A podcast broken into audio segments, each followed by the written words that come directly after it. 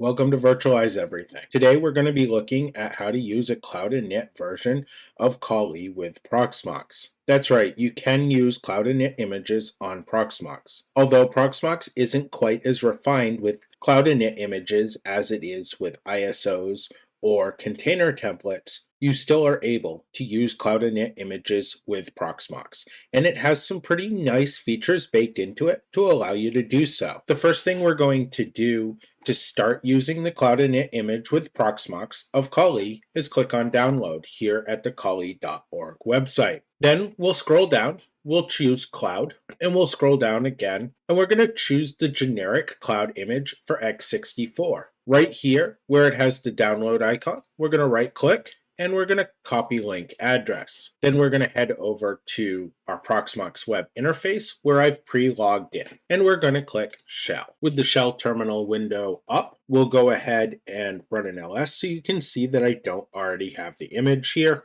And then we'll type wget and we'll paste our link. Then we'll press enter and Proxmox will download our image. Typing ls one more time, we see that we've downloaded our image and it's compressed with an XZ format. To decompress this, we're going to go ahead and we're going to copy the file name. Then we're going to enter tar-xzf and we'll paste our file name. Pressing enter and the system will decompress. Now that we have the disk image fully decompressed, it's time to head back to our web interface and start creating the VM that we'll load our disk image into. So here at our Proxmox web interface, we're going to start out by clicking create VM. We'll give it a name. I'm calling mine Kali INI today. For OS, we're just going to hit do not use any media. For this information, we'll leave it all as default for system.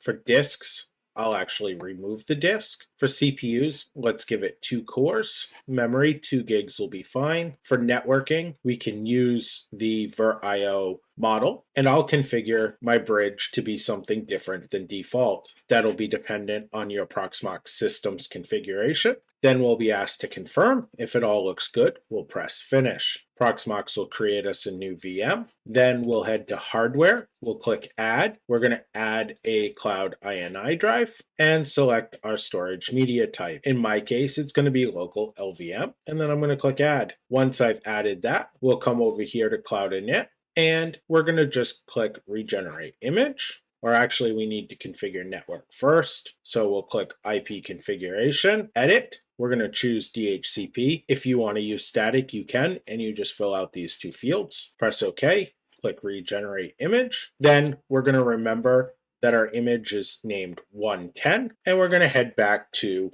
our terminal window. Here at our terminal window, we're going to hit QM, and then we'll enter import disk give it that 110 ID number. Then we'll tell it that we want to use the image of disk.raw, and you can rename this if you so choose, so it's something a little bit more descriptive for you. And then we'll tell the system we want to store that at local-lvm. Press enter, and if you don't have a typo, everything should run right. After a few minutes, you should see that the disk importation was successful, and you can head back to the Proxmox web interface. At the Proxmox web interface, you're going to go back to hardware, and you should see unused disk 0 showing up. Click on that, hit edit, SCSI is fine. If you have an SSD, check discard. I do not. So I'm just simply going to press add. Then I'm going to head to options, boot order, edit, check the disk that I added. I like to, for convenience, uncheck the other disks that Proxmox has created, then press OK,